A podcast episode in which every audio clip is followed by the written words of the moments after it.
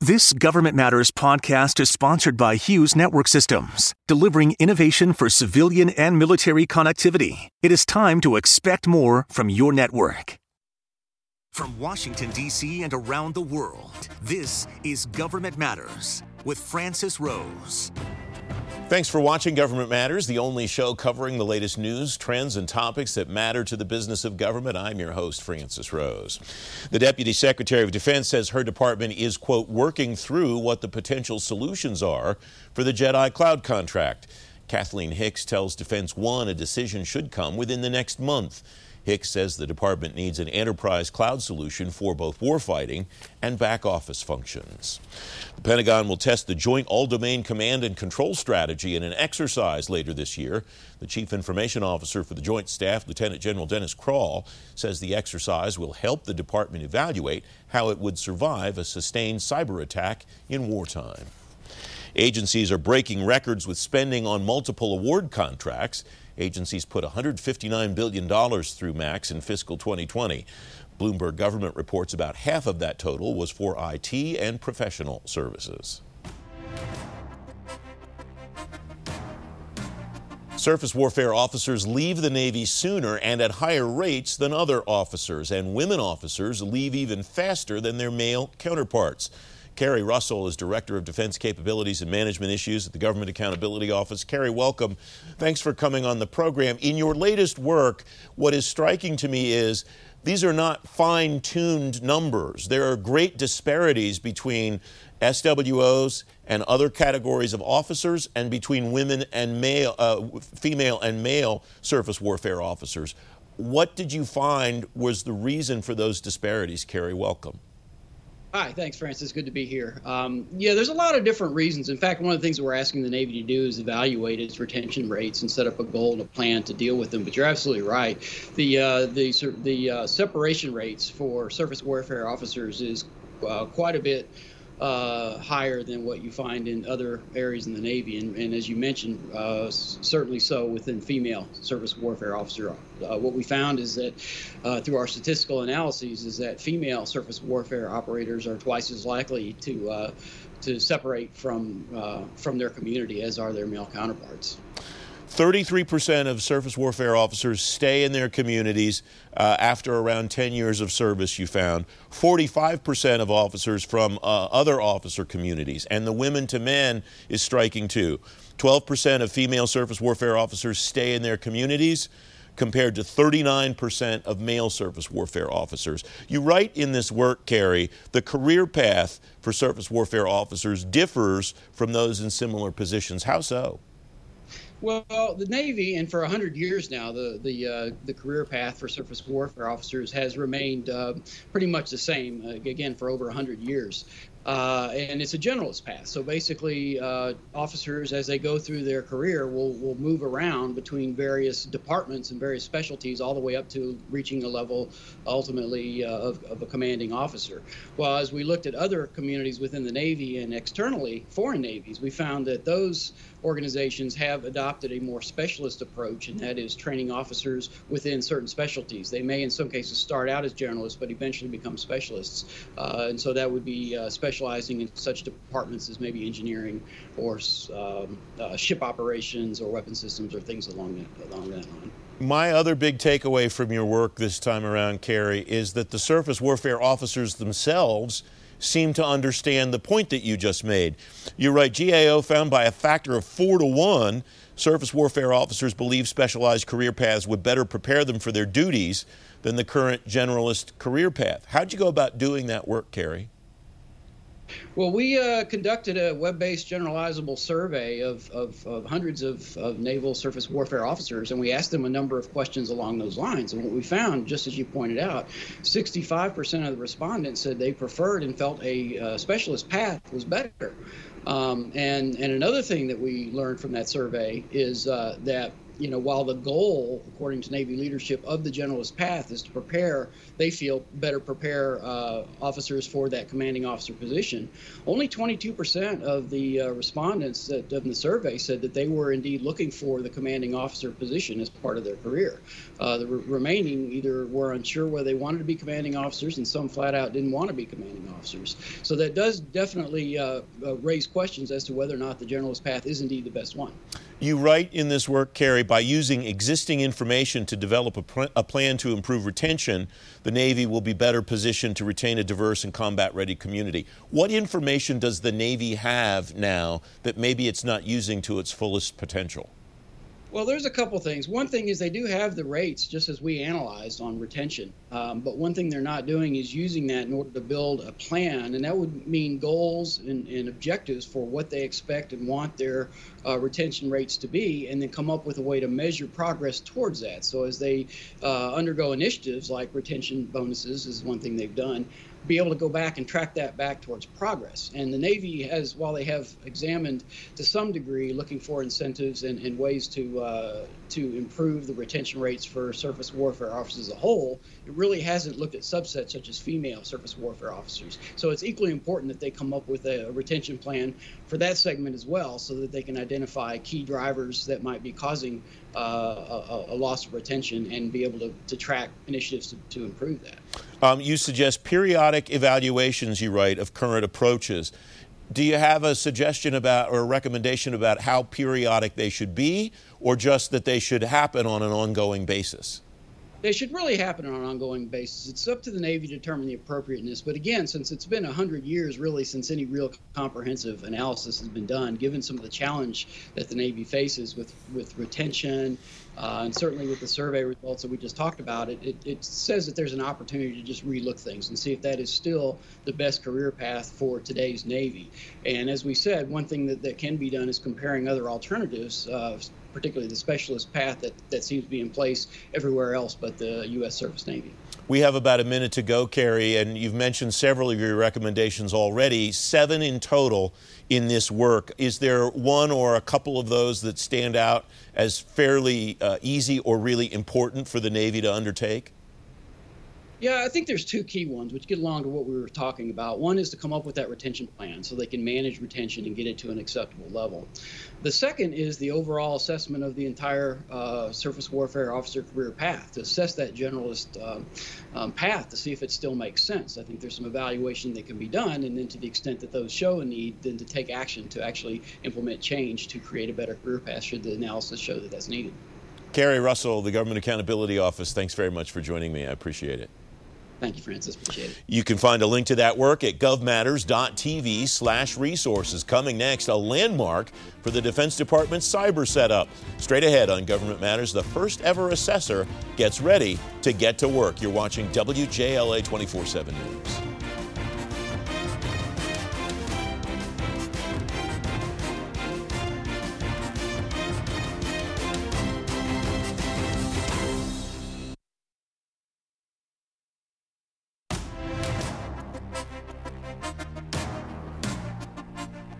Welcome back. The Defense Department's Cybersecurity Maturity Model Certification Program has its first third party assessor.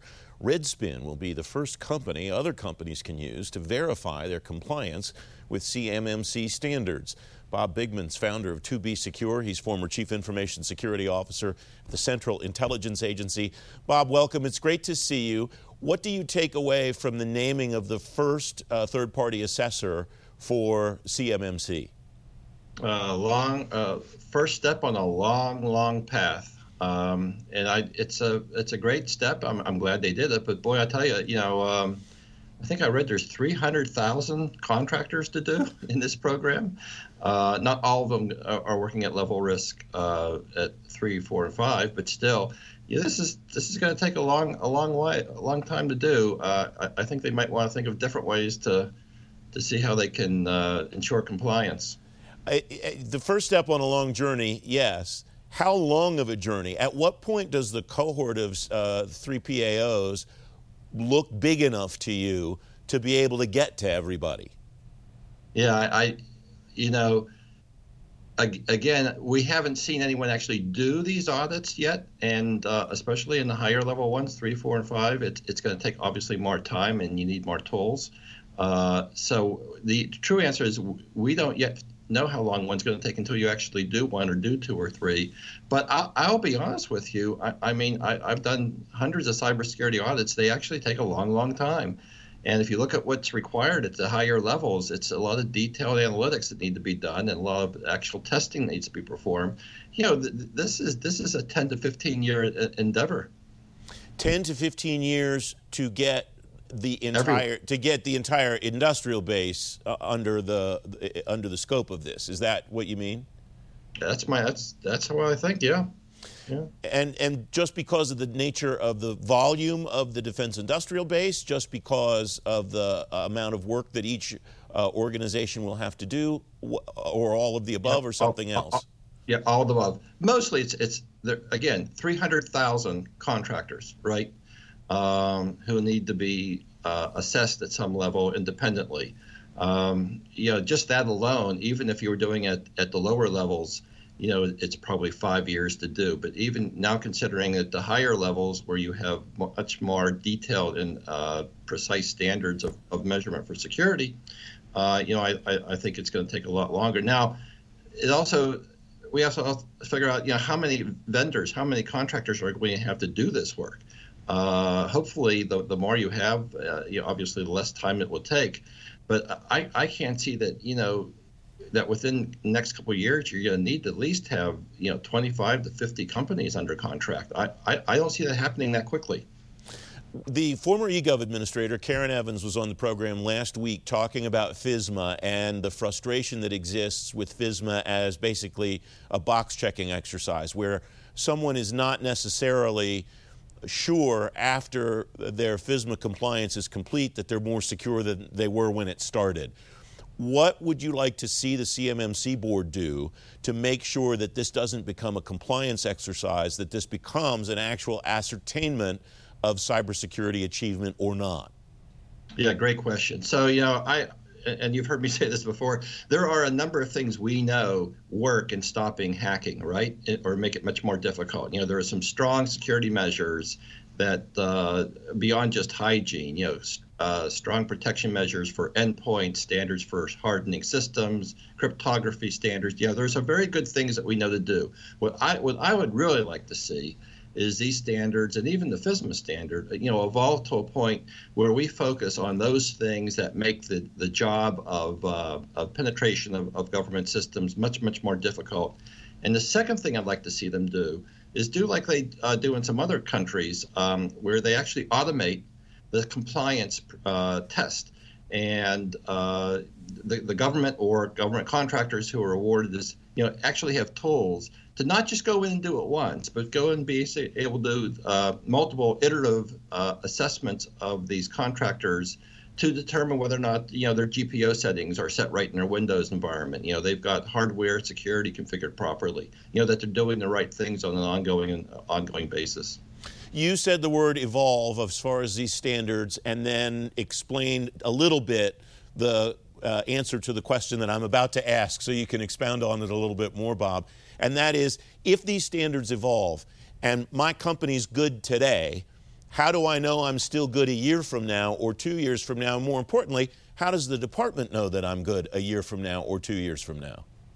Yeah, and that's the problem, right? You know, we've had various attempts uh, continuous uh, management, continuous metrics, continuous defense, in an attempt to basically resolve this issue. This is one of the big tests in cybersecurity: is how do I ensure the integrity and validity of my controls on an ongoing basis? Uh, we don't do it well. What again? What I, I, I think works best is, and it's not a perfect answer, but you know frankly, is automated compliance of standards. And we're getting towards that. Uh, the good news is we're getting towards that with some of the tools available in cloud and containerized based security uh, capabilities. But the only way we're going to ensure this is to basically use automation, uh, in this case, in support of security.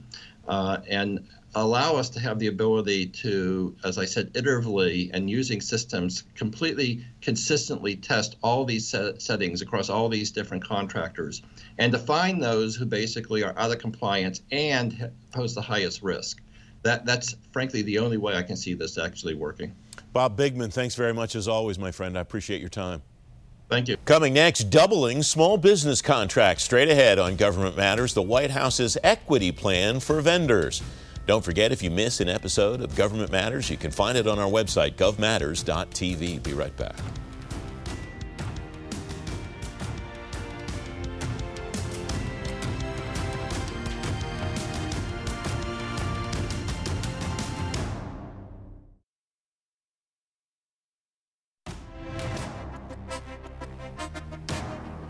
Welcome back. The Biden administration will aim for doubling the contracts for small and disadvantaged businesses.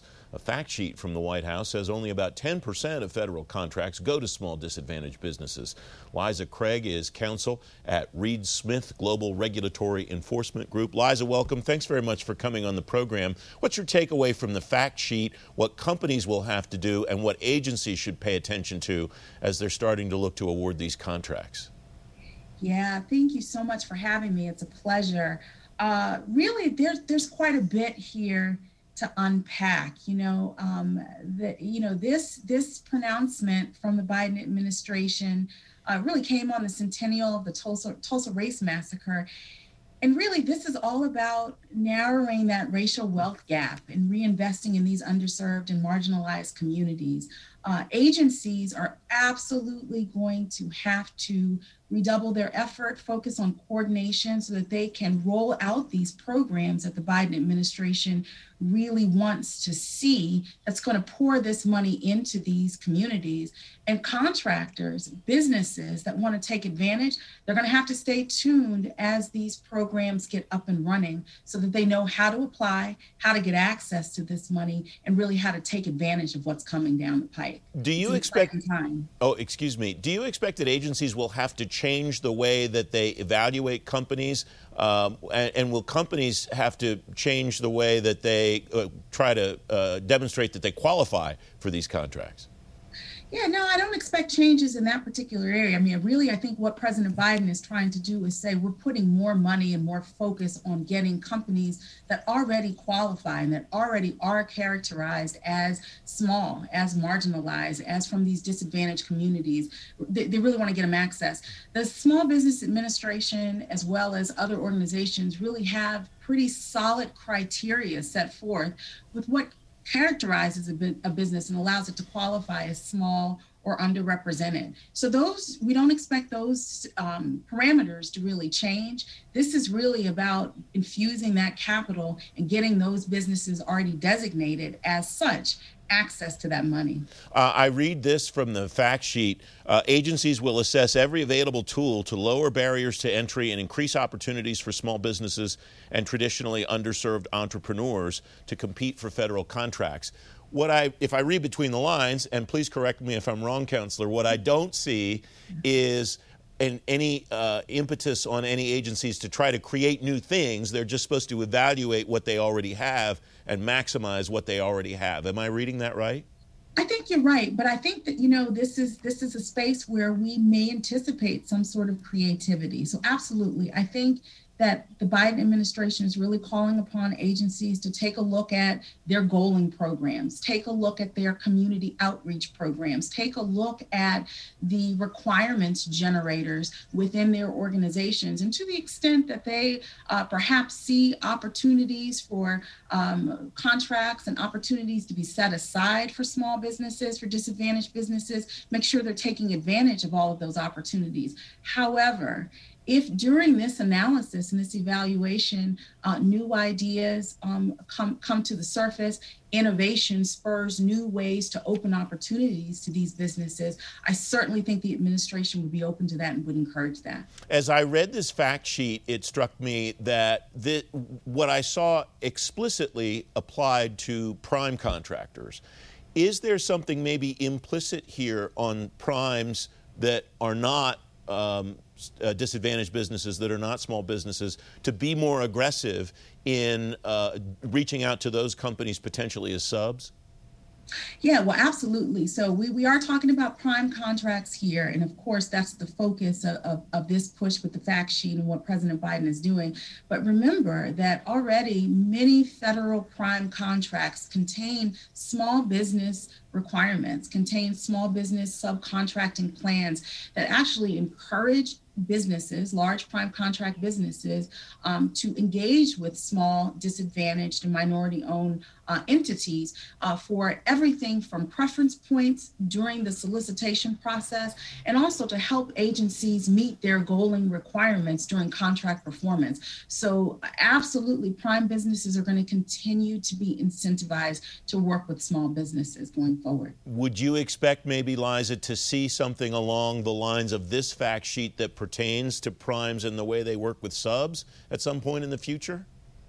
Uh, I think it's possible. I think it's possible when we get get, get a little bit further down the, line. But as you know, the, the federal government has privity with its primes and usually takes a step back and allows its primes to deal directly with its subs as they so choose. So while I, I think that the federal government can direct and encourage things at the prime contract level, they really are going to um, stand back and allow the process to continue to work. But but we should certainly expect to see uh, th- this excitement about engaging on this level flow all the way down through the supply chain. What would you watch as implementation of this uh, order moves throughout the agencies and moves throughout the industrial base?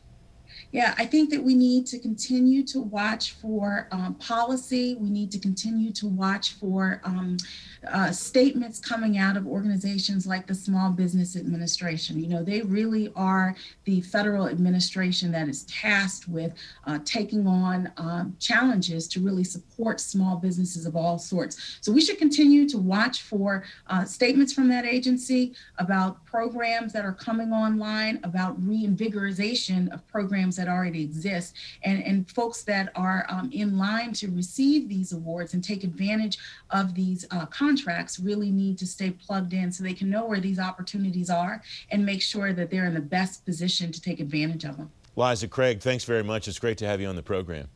It's a pleasure. Thank you. Every episode of Government Matters is online at govmatters.tv, and you get a preview and a recap of every show when you sign up for our daily newsletters. You just enter your email in the red box on the website. I'm back in two minutes.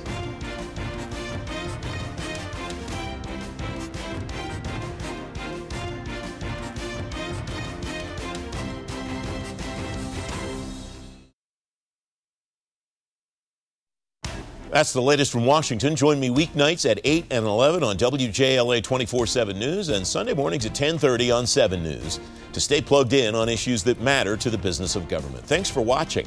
I'm Francis Rose.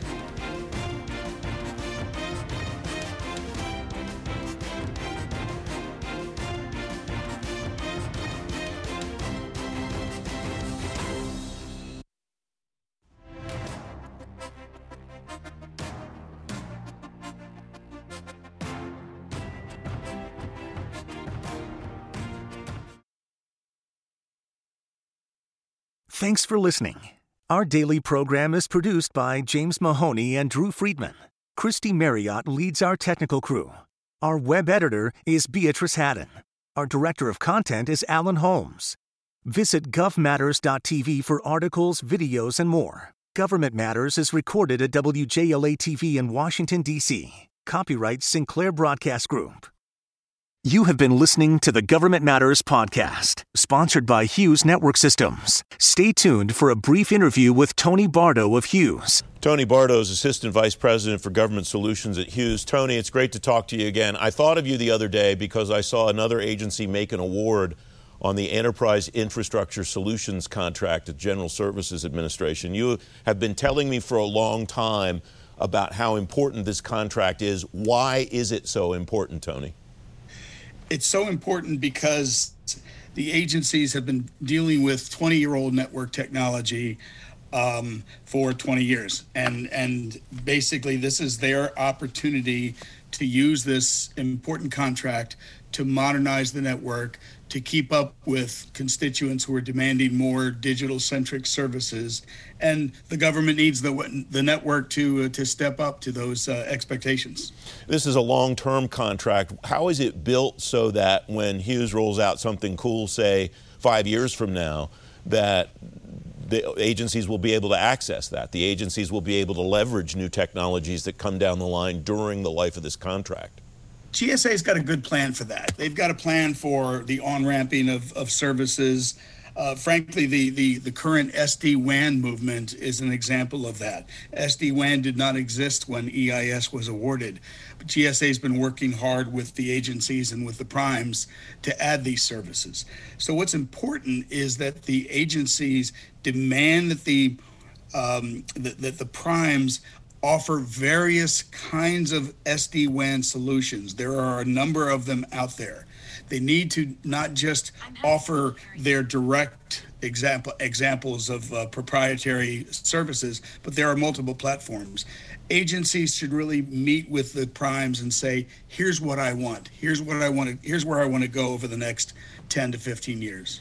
Time is of the essence, it strikes me, Tony, because uh, there's a countdown clock going here for agencies to get these contracts awarded.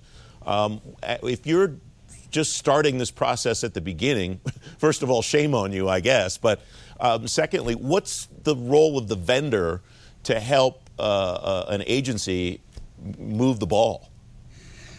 Well, I think I think the idea here is to, if you haven't gotten started yet, make sure you're asking the right questions of industry, that you're asking for the right kind of services. If you're still s- stuck on an RFP or a format that asks for older technology, there are and and there are unfortunately, Francis, a number of RFPs and fair opportunities out there that have asked for the old stuff, and it's it's like the the to, to some extent, I'm I'm I'm advocating for timeline be damned. You ought to stop stop the presses start over again and recast the requirement to reflect what's what's needed, uh, what agencies should expect from their networks today. We just have uh, 20 seconds left, Tony. You have you're casting this as an opportunity for agencies to transform the way they do things and not just write a new contract. It sounds like. Oh, absolutely. It's it's it's critical. It's the right time. The technology is very very fresh and can carry the agencies for a long time forward. Tony Bardo of Hughes, great to talk to you, my friend. Thank you, Francis.